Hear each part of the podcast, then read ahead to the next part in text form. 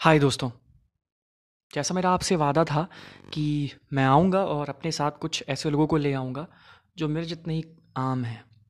तो आज mango people podcast के मेरे पहले गेस्ट हैं अभिनव। अभिनव एकदम मेरे जैसे हैं। थोड़े से अलग हैं, थोड़े से खास भी हैं और उनकी खास बात, उनके विचार हैं, उनके जवाब आपको बताएँगे कि वो खास क्यों हैं।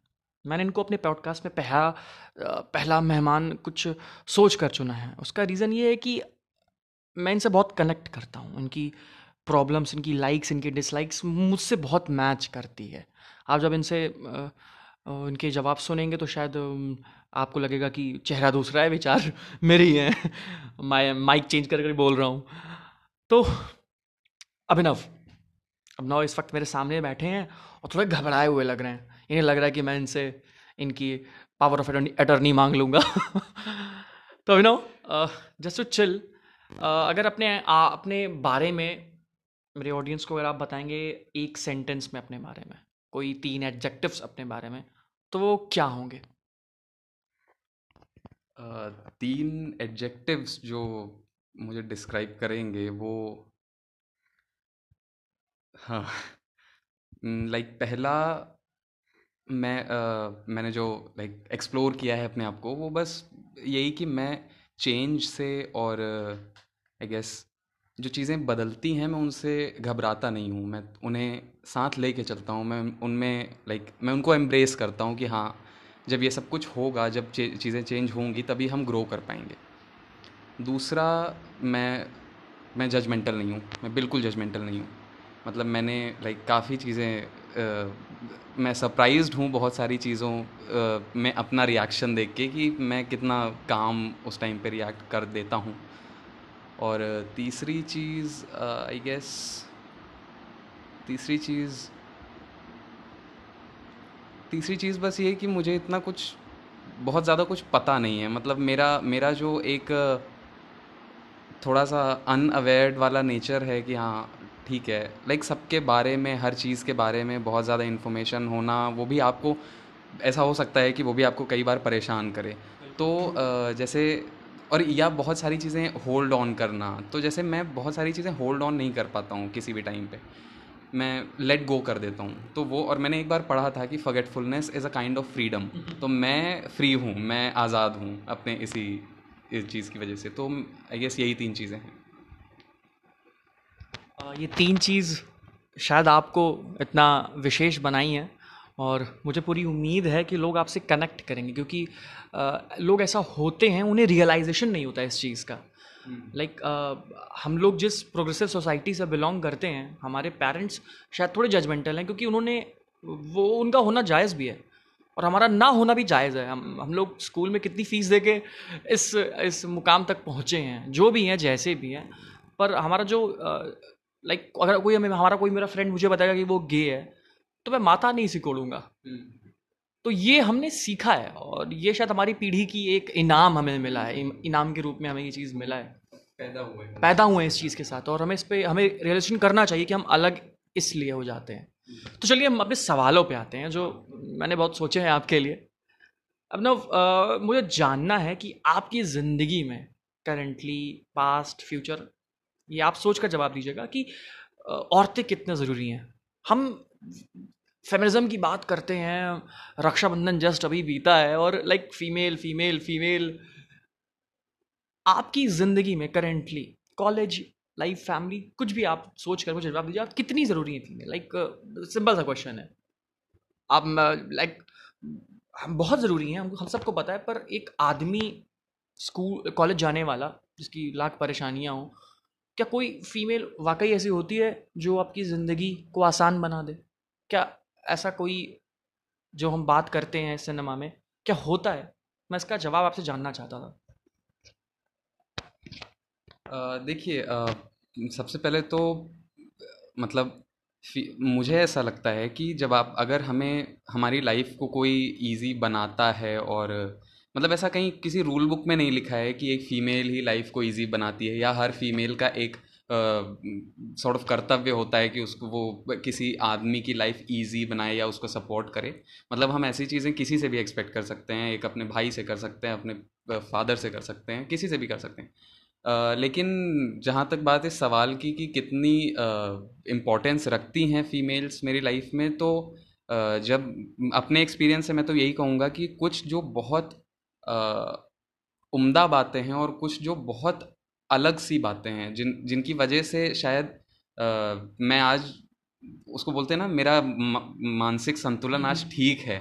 तो वो हाँ बैलेंस चल रहा है। तो वो सारी उनमें से बहुत सारी बातें मैंने अपनी लाइफ की कुछ बहुत इंपॉर्टेंट फीमेल से ही सीखी है। ओवर द ईयर्स मैंने इतने टाइम में देख के अपनी बहनों को अपने दोस्तों को कुछ स्पेशल फ्रेंड्स को गर्ल फ्रेंड्स को और मम्मी को।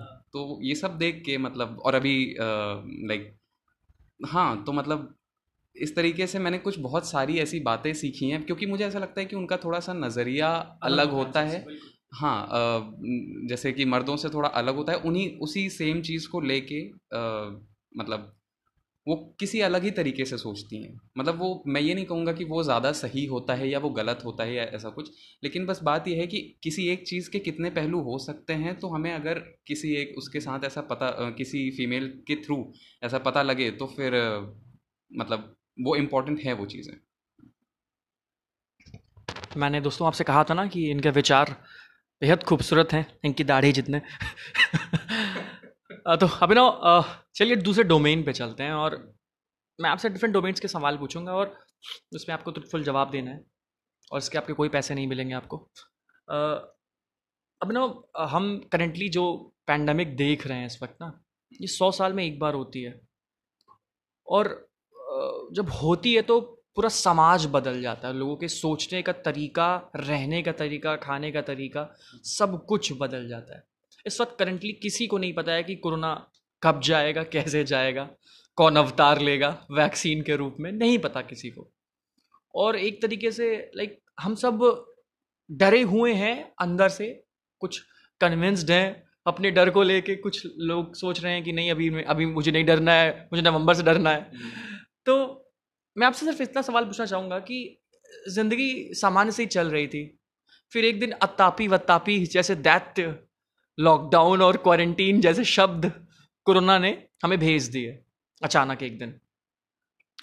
आपकी नॉर्मल लाइफ चल रही थी और अपरूट कर दिया गया उसे। उसमें एंटरटेनमेंट क्वेश्चन गायब कर दिया गया। सोशल लाइफ गायब कर दी गई। आप इससे कैसे जूझ रहे हैं? आपके क्या प्लान्स हैं? और वो कितने अभी तक सफल रहे हैं? मुझे ये जानना है। क्योंकि मैं अगर पर्सनली आपको जवाब दूँ तो it is frustrating for me मुझे नए लोगों से मिलना, उनसे बात करना बहुत पसंद था। ये मेरे लाइक मेरे ये मेरा होमवर्क होता था। मैं अपनी कहानियों के लिए लोगों से हर एक लेवल पे बात कर सकता था। उनके दिमाग के अंदर घुसना चाहता था। इससे मेरा भला होता था। पर ये तब था जब मैं फ्री था। लॉकडाउन होने के बाद अब ये फोर्सफुली इंसान कर रहा है एक दूसरे के साथ, क्योंकि वो खाली है। और ये मैं नहीं कर पा रहा हूँ। तो मेरे लिए वो जो फ्रीडम थी सेंस ऑफ़ फ्रीडम मुझे घर से बाहर निकल के आज़ादी देती थी लोगों से कनेक्ट करना। अब मैं फोर्सफुली डिजिटल मीडिया पे लोगों से कनेक्ट करना चाहता हूँ। तो ये जो मेरा दूसरा वर्जन है, ये मुझे पसंद नहीं आ रहा है। और ये मेरे हाथ से फिसल रहा है। ये मेरी समस्या थी। मैं इसे हैंडल नहीं कर पा रहा हूँ। क्या आप कर पा रहे हैं बिना या कितना हद तक कर पा रहे हैं? मुझे आपका जवाब चाहिए इस पर देखिए, पहली बात तो मैं बहुत ज़्यादा इंट्रोवर्ट हूँ और मुझे जैसे मुझे घर पे रहना पसंद है मतलब मैं इंजॉय करता हूँ घर पे रहना। तो स्टार्टिंग में और अभी भी कभी कभी तो आ, मतलब ऐसा लगता है कि हाँ सही है मतलब ठीक है मुझे अच्छा लग रहा है घर में। और मेरी कुछ हॉबीज़ भी हैं ओवर द टाइम जो मैंने इसमें डेवलप की हैं तो वो मुझे अब अब जाके मुझे लग रहा है जब इतना तीन चार महीने इस तरीके से बीत गए जब हमारे पास और कोई ऑप्शन नहीं है तो ये बात आपने एकदम सही कही कि हम पहले हमारे पास ऑप्शंस थे तो हम उसमें से वो चूज़ करते थे जो हमें सबसे ज़्यादा पसंद आता था लेकिन अब बस ये हो रहा है कि हमें हमें फोर्स किया जा रहा है बिकॉज़ और वो फोर्स किसी तरीके का गलत भी नहीं है लेकिन हम कब तक बस पेशेंस। की बात है कि हम कब तक वो कर सकते हैं तो जैसे मैंने इधर क्वारंटाइन में ही सॉरी क्वारंटाइन कह रहा हूँ इधर कोरोना में ही थोड़ा बहुत इस लॉकडाउन में थोड़ा कुछ हॉबीज़ सीखी कुछ और अलग सी चीज़ों में जिनको मैं पहले बस सोचता था कि हाँ ठीक है करेंगे कभी देखेंगे। तो अब हमारे पास सिर्फ़ एक चीज़ है बहुत ज़्यादा जो कि है टाइम। तो हमें अब अब अगर ये सारे विचार आ रहे हैं कि ठीक है कभी कभी आ जाते हैं कि यार हो जाए कोरोना मतलब क्या ज़्यादा ज़्यादा बुरा क्या हो जाएगा ठीक है ना? तो अगर ऐसा आ रहा है तो हमें उसको कंट्रोल करना चाहिए और इस टाइम को बस देखते हैं कि जल्दी से बस पास ऑन हो जाए कट जाए ये टाइम बट ठीक है होप भी इससे हम पॉजिटिव चीज़ें लेके निकलें not positive in like corona corona sense मैं आप सबको बता दूँ कि ये जवाब अभिनव ने मास्क लगा के दिया है। और जस्ट माइक छोड़ने के बाद उन्होंने अपना दोनों हाथ सैनिटाइज किया।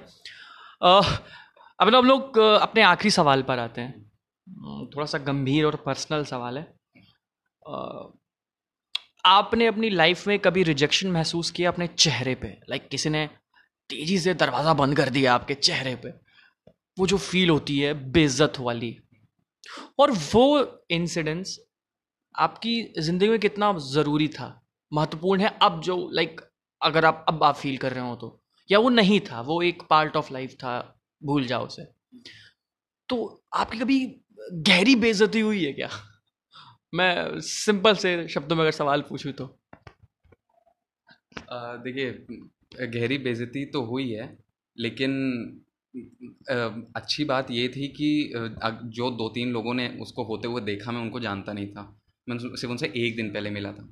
तो और मुझे मतलब ऐसा बहुत ज़्यादा बार नहीं हुआ है कि मैं रिजेक्ट हुआ हूँ या मतलब मुझे याद नहीं है लेकिन एक रिजेक्शन ऐसा है जो कि आया था लाइफ में मेरे सामने हुआ था मतलब मेरे फेस पे हुआ था और मुझे वैसा रिजेक्शन दोबारा नहीं चाहिए। और आ, मुझे लगता भी नहीं कि उसकी हमें लगता है कि उसके बारे में हम सबको विस्तार से पता होना चाहिए। उसका वो ये कुछ आ, कब की बात है मैं मतलब उसको याद तक नहीं करना चाहता कुछ आज से चार साल पहले की बात है हाँ। चार साल। और मैंने बचपन से ही कुरेदना सीखा है। तो ये चार साल पहले की बात है। मैं बस काफ़ी पर्सनल हो जाएगा तो मैं थोड़ा सा बताता हूँ इस बारे में। आ, बस ऐसा था कि मैं एक बैंक की कोचिंग करने गया था बिकॉज़ यू नो एक कॉमर्स से ट्वेल्थ पास किया हुआ लड़का इलाहाबाद यूनिवर्सिटी में बी कॉम करता है और फिर मतलब जैसे ये स्टोरी चलती है। और उसके बाद सेकेंड ईयर से सोचता है कि वो जाके बैंक की कोचिंग करेगा सो दैट थर्ड ईयर में उसके पास एक और साल कोचिंग करने के लिए रहे और उसके बाद उसके बाद तो सिर्फ़ ऐश ही ऐश है। तो मैं गया और मेरा ट्रैक रिकॉर्ड तो बहुत ज़्यादा ख़राब था मतलब मैंने किस तरीके से मतलब बी मैंने पता नहीं क्या ही कर रहा था मैं वहाँ पर तो मैं बैंक की कोचिंग में गया और मेरा बी कॉम सेकेंड ईयर का रिज़ल्ट आने वाला था। मुझे बिल्कुल आइडिया नहीं था कि क्या मतलब पास होऊँगा, फेल होऊँगा, क्या चीज़ें कैसे रहेंगी। मैंने बस कोचिंग में सोचा कि चलो एनरोल हो जाता हूँ, क्योंकि करनी तो है ही, पर ये एक बहुत बेकार सा सेल्फ कॉन्फिडेंस था कि हाँ ठीक है, इसको कर लेते हैं, जो कि नहीं होना चाहिए था। उसके बाद पहले दिन ट्रायल जो होता है उसको किया, दूसरे दिन जब गया तो वहाँ पे सर ने कहा कि तुमने फ़ी फ़ी पे की है कि नहीं की है?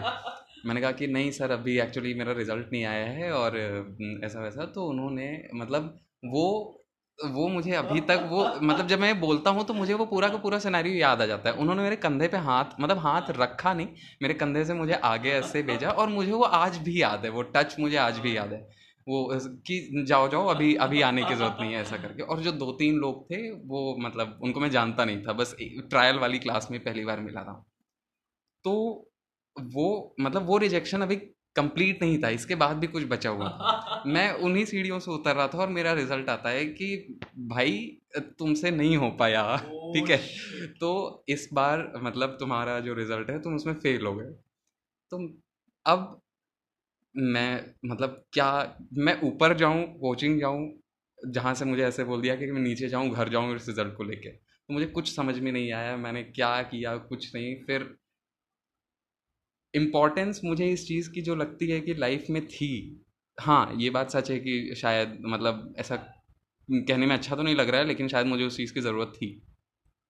तो तभी मुझे पता चला कि हाँ मैं दो साल से बस मतलब इलेवन ट्वेल्थ और उसके बाद दो साल से बस एक ही ढर्रे पे चल रहा हूँ, जो कि मुझे बहुत पसंद नहीं आ रहा है बट बिकॉज़ सब कर रहे हैं और मैंने कुछ ज़्यादा अच्छे डिसीजंस और ब्रेव डिसीजंस नहीं लिए, इस वजह से मैं भी कर रहा हूँ। लेकिन उसके बाद फिर चेंज किया पूरी स्ट्रीम चेंज की पूरा लाइक सब कुछ पूरा माइंड सेट कि हाँ किस तरीके से चार साल आप एक कॉमर्स और इन सारे बैकग्राउंड में पढ़ के फिर मैंने मास कम्युनिकेशन के कोर्स में वो किया। तो इसमें मतलब ऐसा लगा नहीं था कि मास कम्युनिकेशन में जाऊँगा तो कुछ बहुत ज़्यादा अच्छा हो जाएगा। लेकिन बस ऑनेस्टली बताऊँ तो मुझे लगा कि अब इससे ज़्यादा बुरा क्या हो सकता है। तो बस मैंने फिर बस कर लिया और अभी भी ऐसा कुछ बहुत ख़ास नहीं है लेकिन एक चीज़ जो लगती है कि वो जो मुझे उस बंदे का चेहरा नहीं याद है जिसने मुझे ऐसे मैं धक्का बोलूँगा उसको कि उसने मुझे धक्का दिया था। लेकिन मुझे अभी भी अगर मैं कहीं अगर फंसा हुआ होता हूँ ना या डिसीजंस नहीं ले पा रहा होता हूँ तो मुझे लग तो मुझे बस एक चीज़ वो बस वही एक धक्का याद आता है कि कहीं फिर से मुझे वो ना हो इसके पहले मैं अपने आप को आगे कर लूँ।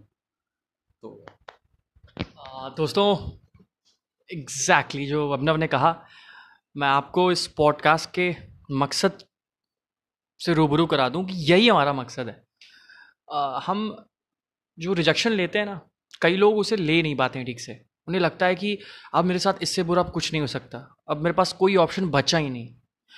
मैं आपको बता दूँ कि अभिनव मेरे सामने इस वक्त बैठे और आप उनका पॉडकास्ट इसलिए सुन रहे हैं क्योंकि he took the rejection in a very gentle way और ये कहानी मुझे पहले से पता थी अभिनव की। आज से एक साल पहले अब उन्होंने मुझे ये कहानी बताई थी और मैंने सुन लिया था कि और चुन भी लिया था इन्हें कि बस सर आप ही हैं आपको मुझे लिखना है।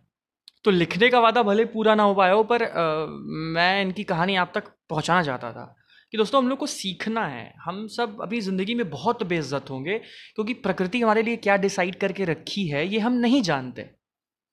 और वो सिर्फ़ सिर्फ़ हमारे, हमें बेहतर बनाती है प्रकृति। नेचर हमें सिर्फ़ बेहतर बनाती है, हमें ज़िंदा रखती है। उसका काम ही है ये प्रकृति का काम है कि वो हमें ज़िंदा रखेगी, स्वस्थ रखेगी। अब हम मक्कार हों तो उससे क्या मतलब? दोस्तों, ये था मैं और अभिनव की कुछ मैंगो बातें, मैंगो पीपल पॉडकास्ट में। और मुझे यकीन है कि अगर आप ऐसे पसंद किए होंगे तो आप इसे अपने दोस्तों को ज़रूर शेयर करेंगे, उन तक ज़रूर पहुँचाएँगे। जिन्हें हमसे कनेक्शन महसूस हुआ so thank you so much और मैंगो पीपल